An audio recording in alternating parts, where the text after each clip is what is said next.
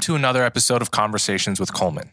If you're hearing this, then you're on the public feed, which means you'll get episodes a week after they come out and you'll hear advertisements. You can get access to the subscriber feed by going to colemanhughes.org and becoming a supporter. This means you'll have access to episodes a week early, you'll never hear ads, and you'll get access to bonus Q&A episodes. You can also support me by liking and subscribing on YouTube and sharing the show with friends and family. As always, thank you so much for your support. Welcome to another episode of Conversations with Coleman. This episode is a recording of a live event that I did with Jonathan Haidt, Greg Lukianoff, and Rikki Schlott. Jonathan Haidt is a professor at the NYU Stern School of Business. He's also the co founder of Heterodox Academy, which I once wrote a blog post for back when I was probably 21 years old. And he's the author of many books, including The Happiness Hypothesis, The Righteous Mind, and The Coddling of the American Mind, with his co author, Gregory Lukianoff. Greg is the president of FIRE, which is the Foundation for Individual Rights in Education and probably the preeminent defender of free speech on college campuses. He's also the producer of several documentaries about free speech, and he's a trained lawyer. Rikki Schlott is a columnist for the New York Post, a fellow at FIRE, a contributor at Reason Magazine, and the host of the Lost Debate podcast. We all discuss what has changed since John and Greg published The Coddling of the American Mind back in 2018. We talk about the effect of social media on political polarization and mental health. We discuss John's recent viral Atlantic essay called Why the Past 10 Years of American Life Have Been Uniquely Stupid, and lots of other related topics. Unfortunately, because of the constraints of the live event, this is a shorter podcast than usual, but I'm getting John back on the podcast very soon to have a full length discussion about all this stuff. So without further ado, John Haidt, Greg Lukianoff, and Rikki Schlott. All right. Thank you guys so much for coming. I'm really excited to talk to the three of you. And I won't introduce you again since you were already introduced. So let's just get right to it. So it's been four years since The Coddling of the American Mind uh, was published, almost four years. And my question, and I, I really don't have an answer to this, I'm curious what, what both of you think, and then we'll get to Rikki in a moment. Have the problems you described in that book gotten worse, better, or stayed the same in the past four years? Okay, well, I'll start. The progression has been very similar since 2015 when Greg came to me in May of 2014 said, John, this weird stuff is happening. We'd met actually at Jerry Orstrom's apartment, and this weird stuff is happening on campus. And he told me his idea. And I thought it was brilliant because I just began to see it at NYU as well. Students acting as though words and speakers and ideas are dangerous, violent even. And it was beyond our comprehension. We couldn't understand it. But Greg had this diagnosis Anyway, so we wrote up the article, The, the Coddling of the American Mind, and people said, oh, come on, you're cherry picking. This is just a few examples uh, from a few colleges. This isn't anything real. So that's August of 2015. Five months later, four months later, at Halloween, boom, everything blows up. But people still say, well, okay, okay. So it's not cherry picking, but it's just college. And, you know, when they got into the real, like, they can't do this at Goldman Sachs. They can't do this at Google. So, you know, it's just college, college kids. So, well, okay, we'll, we'll see. And then boom, as soon, you know, as they begin to graduate, as these trends go national, and actually the exact same stuff was happening at the same time in Canada and the UK as well. So it's always been this thing of we've been sort of ahead of the curve because because Gen Z were the canaries in the coal mine. What I've been writing is how social media has transformed social relations in ways that make it toxic to institutions and young people in particular.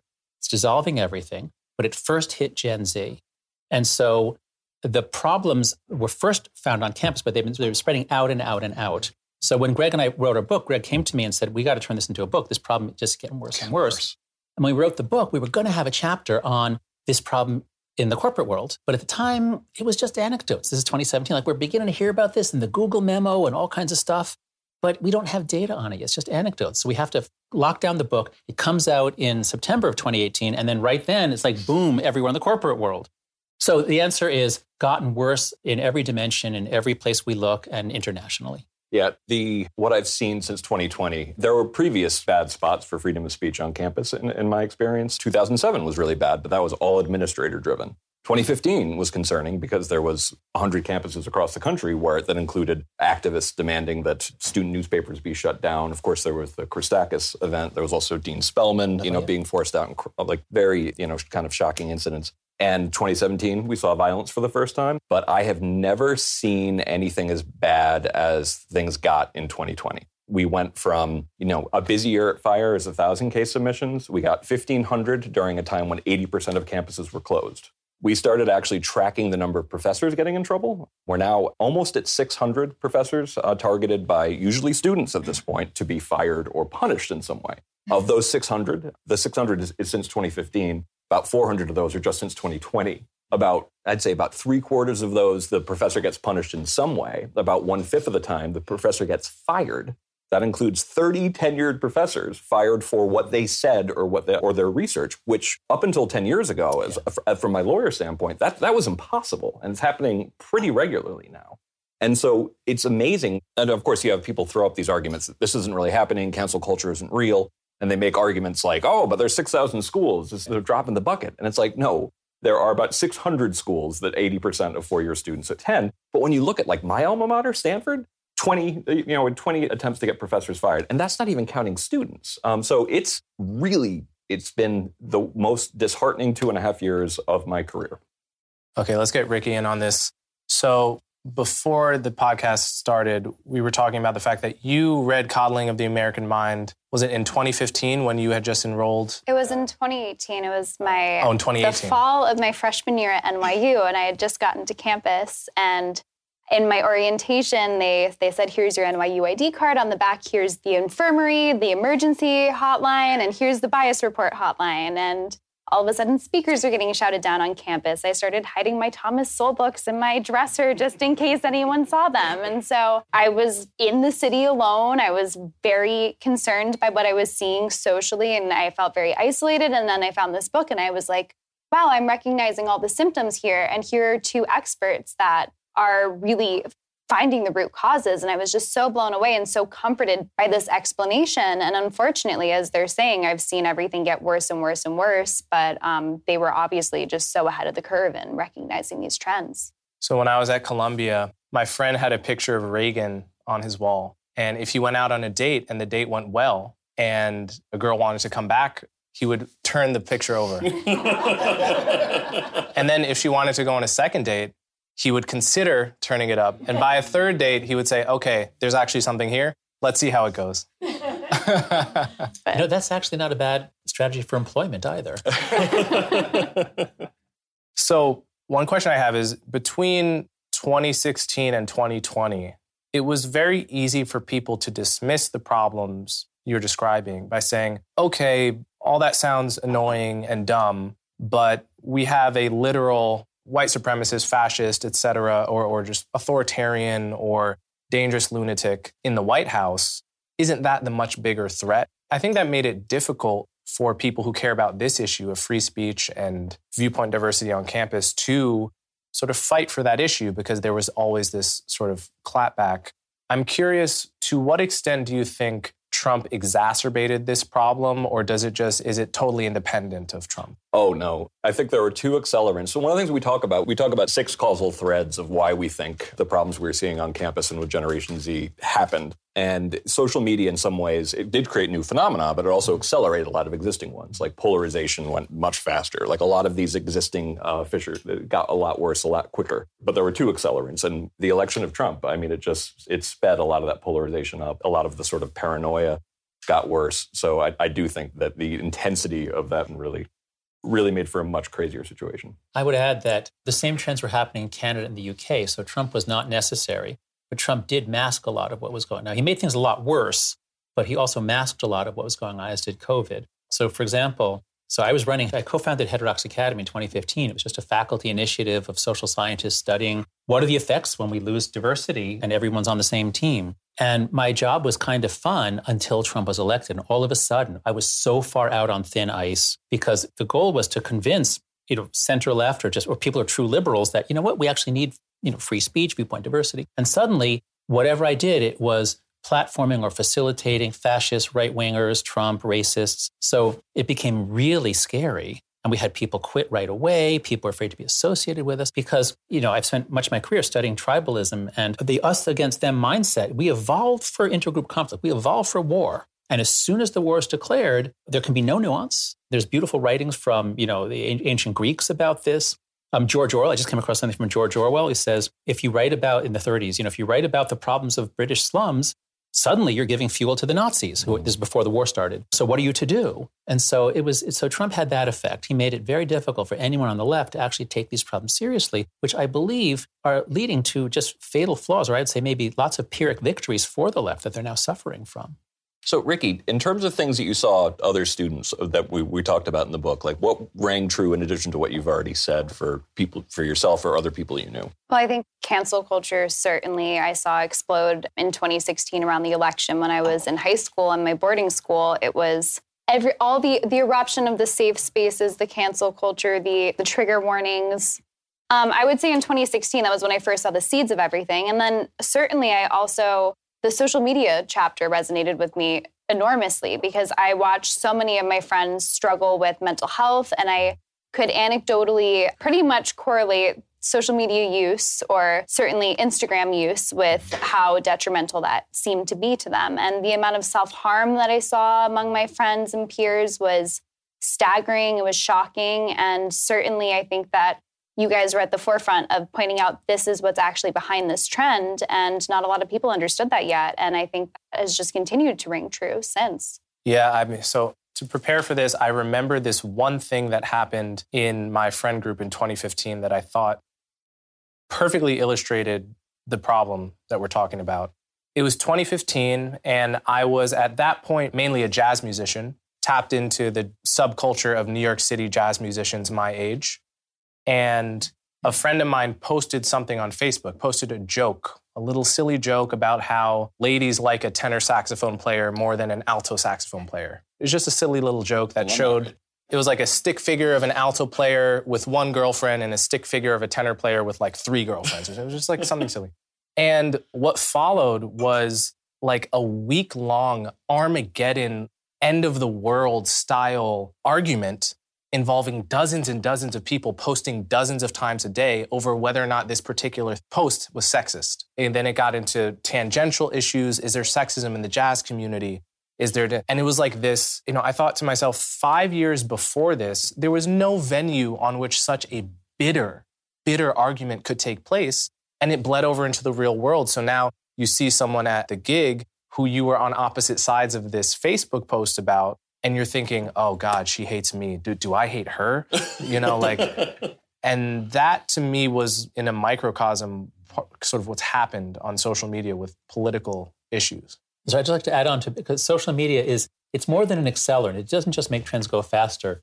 It transformed the nature of human relationships because it allowed everybody to attack everybody at any point and get points for it. And so, two things that I've learned just since I I finished writing this Atlantic article like a month ago or five weeks ago. Two things I've learned just since then. One, somebody sent me something about the transformative role of Tumblr. I never thought oh, about Tumblr. Yeah, Tumblr. But apparently, young women, it was young women on the left were all on Tumblr. And so this particular ideology of safe spaces and trigger warnings, all that really was nurtured on Tumblr. I can actually speak to that firsthand a little bit.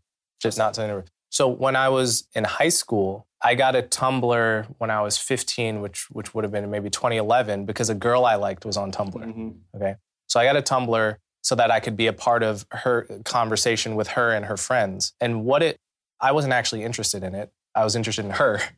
But what I learned as an outsider that ended up spending a lot of time on there is that there was this whole culture of talking about mental health intersectional politics, oppression and power, the whole nine, that was billed as if it were sort of healthy and sort of telling you how to deal with mental health, when in reality, it was glorifying things like cutting and all other sorts of behaviors where it was like you had more status on Tumblr insofar as you could more credibly claim to victimhood be culture. A cut, a cut, someone who cut themselves and dealt with depression and all these Absolutely. I was like 12, I think, when I was on Tumblr because I wanted to reblog pretty pink pictures. Like that was just what was happening in my mind at the time. But to your point, it's absolutely filled with this self harm content, this depressive content. And unfortunately, in recent years, I think we've seen a lot of that move onto TikTok now, and there's self diagnosis videos. There's like this new trend of apparently girls getting Tourette's like tics just from the exposure. And so that same culture that kind of incubated on Tumblr is now moved into TikTok and is popping up in people's algorithms in an even more powerful way than it was back then. John, could you describe the Atlantic article? Yeah, yeah. Oh, sure. Okay. So, so I had weird stuff began happening at NYU for me in January of 2014, and then Greg comes to talk to me, and you know we write the article, and then after it comes out, as I said, everything blew up. So I had a real feeling around then, 2014, 2014 to 2015, that something had changed in the fabric of space time. Like God had doubled the gravitational constant, or something had just changed everywhere. And I've been struggling to figure that out ever since then, ever since 2014 and that, that lunch with Greg.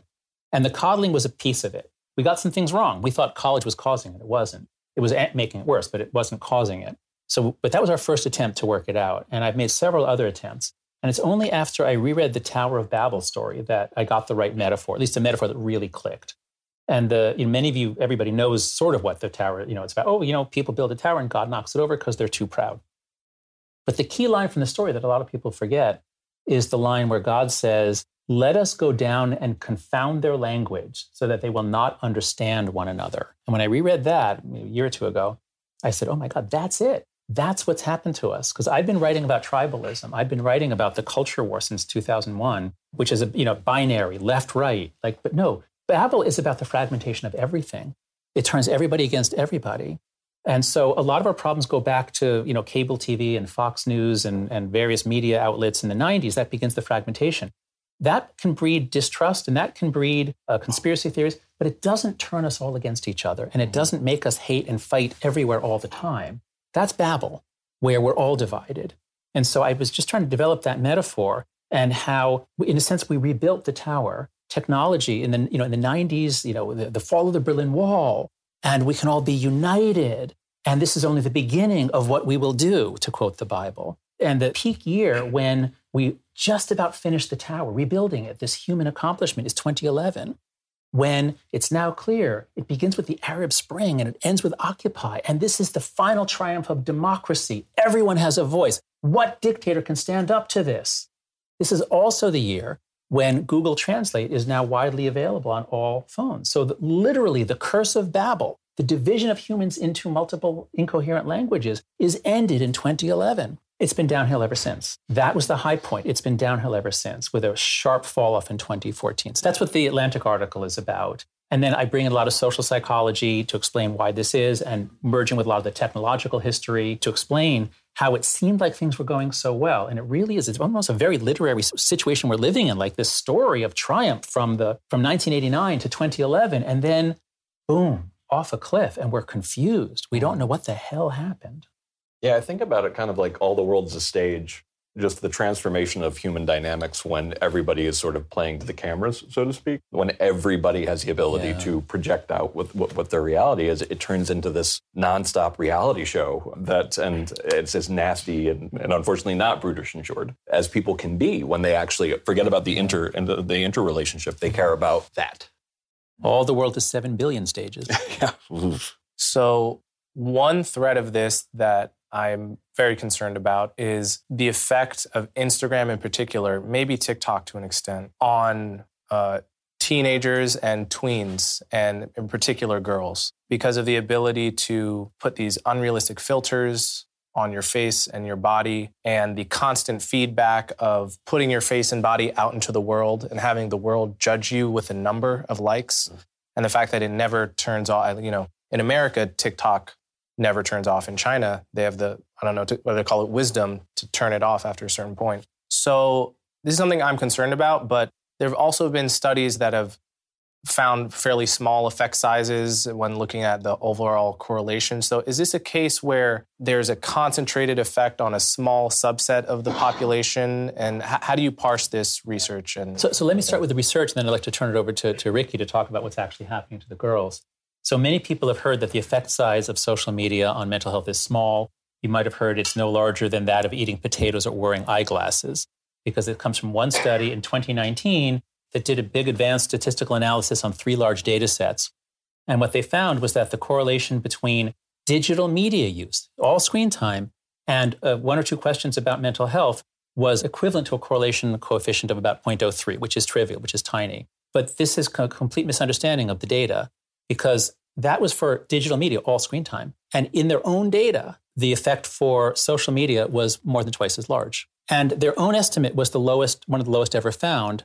They themselves, in later studies, find that well, everybody else is finding it's more like a correlation of around 0.1 to 0.15. But that's for everybody, all boys and girls. And when you look at just girls, it's higher. So now we're up to around 0.2. And that's about as high as public health effects get.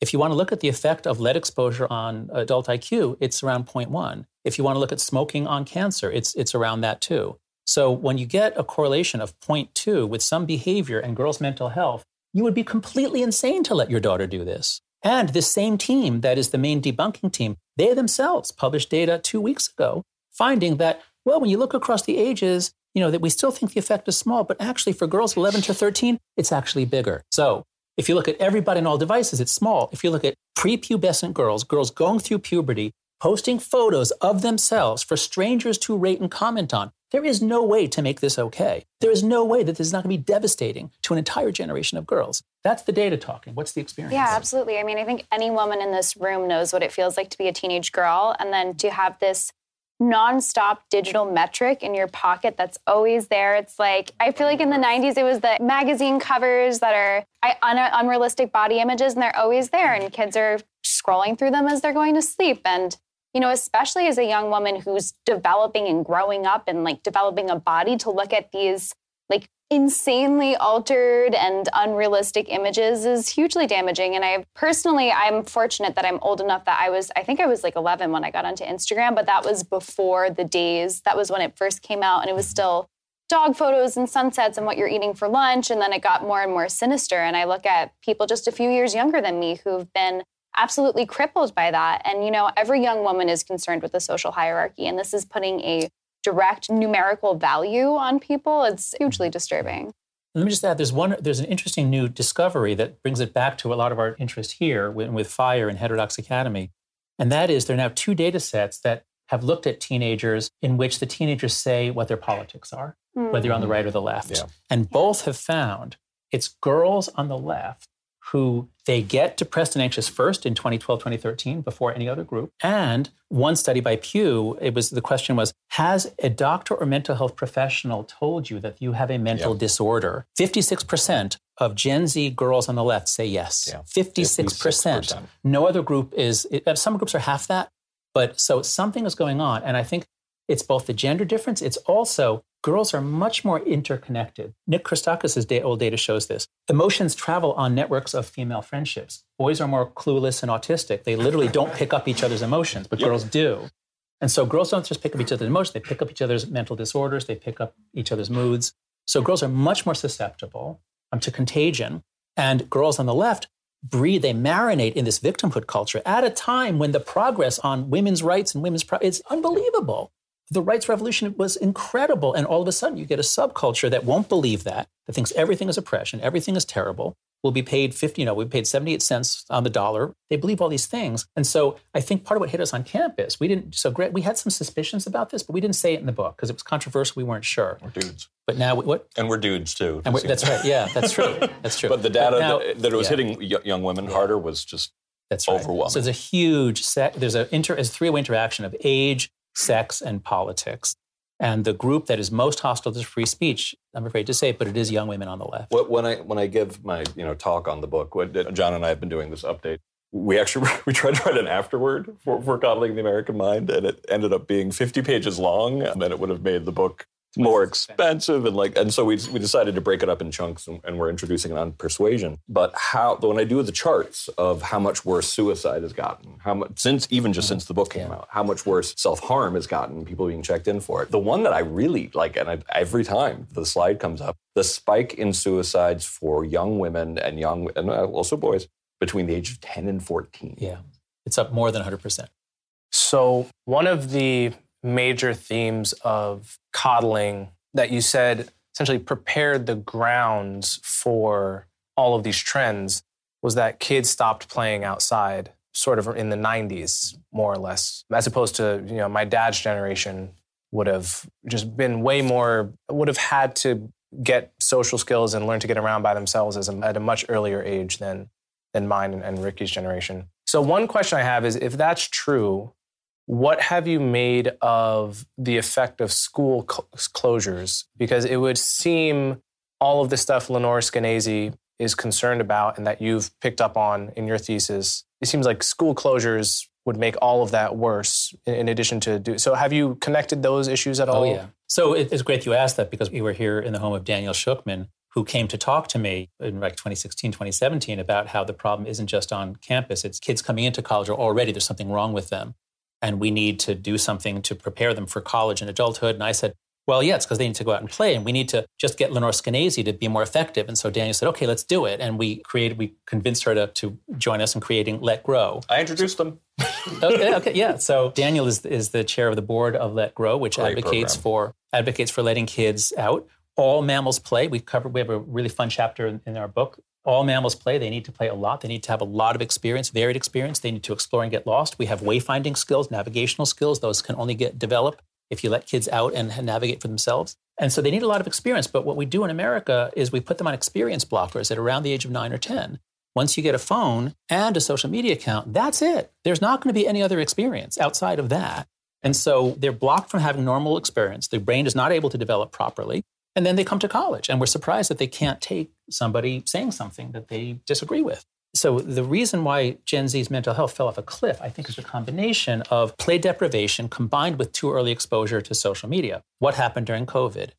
No more play of any kind because we're erroneously told that kids can't even touch each other because it'll be contagious that way, even though it isn't. So no more human contact. Oh, but spend all day on your device. So things were horrible before COVID. And then we did exactly the two wrong things, the two worst things we could have done even less play, even more social media. I held out a little bit of hope that the process of getting through something difficult and also yeah. being allowed to potentially to be outside more often could actually lead to some small set of, of younger people coming out feeling empowered. But that does not seem to be the overwhelming trend since we did these asinine things. Like, I mean, my kids attend public school and we had a Zoom meeting for, for two year olds. Like, it was adorable. Um, it was about as effective as a Zoom meeting for two year olds. And they kept on trying to do this stuff. It was all device focused. And meanwhile, you know, like I was the parent who my kids are now four and six who went and like, we need more free playtime. And I'm yeah. glad that, you know, Lenore's wonderful project, Let Grow, is actually that's the one that actually there's been some real successes. But unfortunately, you know, the opportunity of COVID was squandered on screen time. So I saw, I remember several months ago, I saw a story about high school kids in New York that refused to go to class, staged a kind of walkout over a mask policy, I think it was. I was trying to remember myself in high school and my friends in high school and what it would mean for us to stage a walkout of class over and sort of supposedly moralistic sentiment. And I thought, well, obviously, we'd be trolling to get out of class. Like maybe one person would feel it genuinely and the rest of us would bandwagon. That's not what it was. That is very interesting to me that that wasn't what it was because you know, I, I was thinking back to the snow day psychology. We would all flush the toilet at 8 p.m. the night before a snowstorm, begging to be. So that's that's the frame through which the cynical, perhaps, frame through which I was yeah. looking at this. But it seemed like it was actually a deeply felt. You might call it a safetyist. You've yeah. talked about this term, safetyism. Absolutely psychology amongst kids. Yeah. But motives are mixed, though, and I do think that sometimes the fact that this is also a status game, you know, that, mm-hmm. that people are playing against each other, that it is a combination of deeply moralistic beliefs. And by the way, I actually get this extra benefit out of it. But my son goes to Brooklyn Tech. He's a sophomore, and this thing happened. It was last fall, I believe, that this happened. And my son says that there is a huge political and sex difference here. So, of course, girls, you know, a lot of data shows that girls are more on the left than boys are at every age. Girls are also more fearful than boys. Girls also have moralized mask mandates more than boys. So once the mask poli- once New York City finally relaxed the mask policy for kids who are not at much danger from COVID, my son said that he and a few other boys took off their masks. No girls took off their masks. And even now, here we are months later, the girls are not taking off their masks. I believe that the mask walkout, it was students, especially girls, who were horrified and angered and upset that they were going to have to be exposed to people not wearing masks. So it's not your generation's hope for a snow day. It's a moralistic, over the top fear of other human beings' faces. And I would say that Gen Z and the kids in high school right now have been taught from a very young age to be politically active, sometimes yes. from like preschool level. And, you know, my school was busing kids to certain protests and they all had a, a similar ideological bent. But, you know, there's good and there's bad in being activated at an early age. But um, well, I think being active in democracy and thinking that you're playing a role, but unfortunately, when it's coming from an institution and not yeah. from yourself or from your social circle, then that is it's unfortunate. not your informed conclusion. You're, yeah, absolutely. You're just being, you know, sent out. Absolutely. Yeah. I was an idiot at 16, and I was considered a pretty smart kid, but I knew nothing about the world. Yeah, as, you know, as a professor, we're all supposed to cheer our students' activism. We're supposed to say it's so great that they're politically active, they're activists. But one thing I've come to see is that the more you're in a community that's moralistic, the more you suppress dissent. And mm-hmm. this is why free mm-hmm. speech is so important.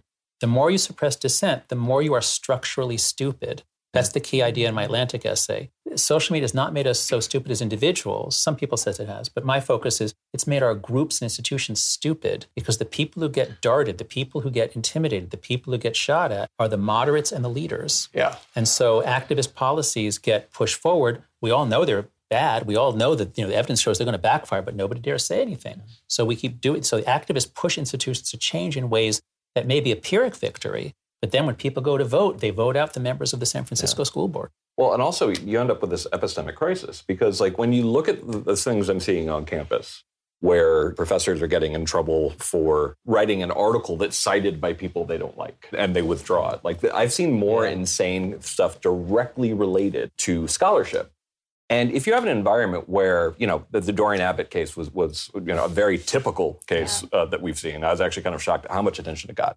But this is a guy who wrote a criticism of sort of um, DEI, affirmative action hiring, basically saying we should promote on merit.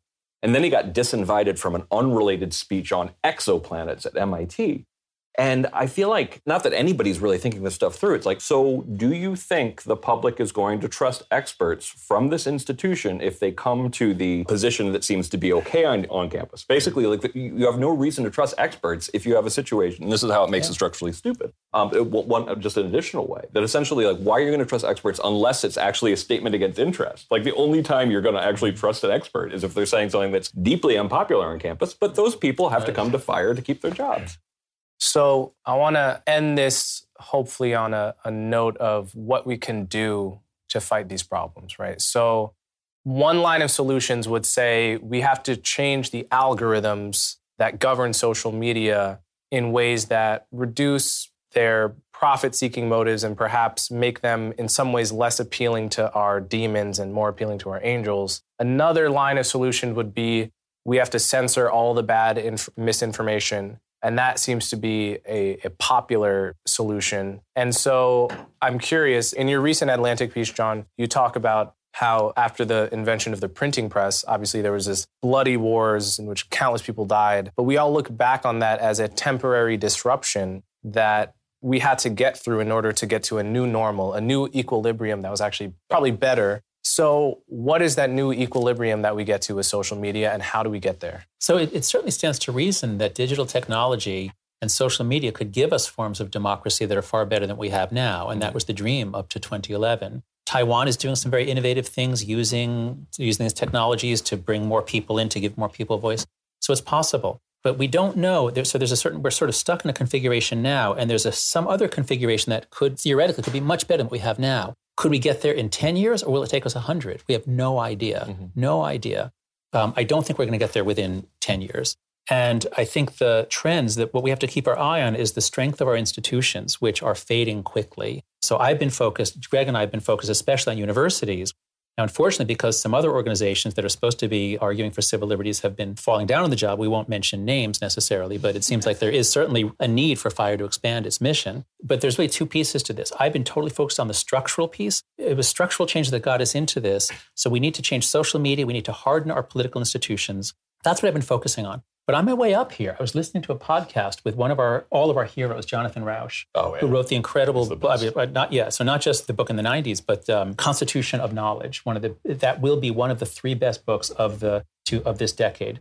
And I was listening to a podcast of of him with Melly Foster, I think it was, and he was saying, you know, sure we need structural changes, but we have a lot of agency, and there's a lot of room for courage. Because he says like they're not nine feet tall we are that most americans are sensible most americans whether on the right or the left believe in, in liberty and, and, and rights and decency and we're all cowed into submission from fear and we've been cowering for a number of years but people are beginning to come out of the foxhole as Trump recedes into the distance, as COVID recedes into the distance, and as the George Floyd protests recede into the distance, I think there's a space opening up for people to say, what the hell was that all about? What happened to us?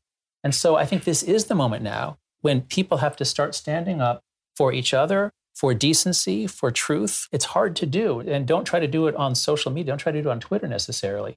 But talk to people privately reach out to people not publicly and you can actually win them over. You can intervene on other people's behalf. So listen to Jonathan Rauch. If you want a great book to read, Constitution of Knowledge, that's right. So I'd love to hear, especially from Rikki, like, do you see signs of your generation rejecting a lot of this stuff or are you the only one? You know, I think um, well, I definitely exist in a microcosm in New York at NYU and then now Columbia. And so, of course, I think it's easy to see these voices in elite institutions just get amplified and, and feel as though that is what my generation is in its entirety. But I feel very hopeful in that my generation is twice as likely as the general electorate to be registered independents. We're much more likely to say that our political party is not defining of who we are as a mm-hmm. person. Mm. And I think that's the result of, you know, the first election I remember in a, any advanced way is 2016. And so you know, we all watched our, our Thanksgiving tables get torn mm. apart by mm. politics. And so, why would we buy into this polarizing system? Mm. And so, I think that there is a plurality of young people who are quiet, but who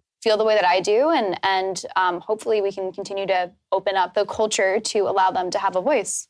Yeah. Oh, and actually, uh, we haven't said this publicly, but here's as good you know place to do it. Rikki Schlott and I are planning to write a book. We were originally thinking about writing a follow up to Coddling the American Mind, based on the fact that we actually have like a, someone who really had these experiences herself. But we were watching the completely insane reaction to people when the New York Times wrote that cancel culture piece, which was perfectly reasonable. It, all the data points to this. People are terrified of it. Like that, basically anything you can do to prove that it's there, it's all there. Just people sort of wish it away. So instead of writing, you know, taking years to write something, Rikki and I are pit, currently pitching a book that I would prefer to call the gaslighting of the American mind because I think that all of us know this is happening, and mm-hmm. I'm tired of, and it's overwhelmingly elite saying this. there's no problem to see here. There's no cancel culture, and really, what's going on is is strictly over in this other place.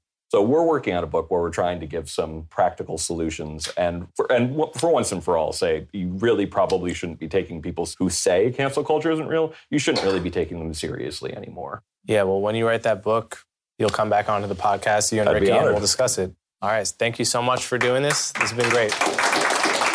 Okay.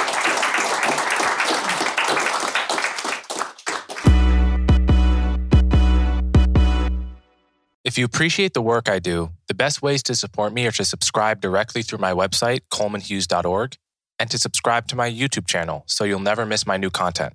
As always, thanks for your support.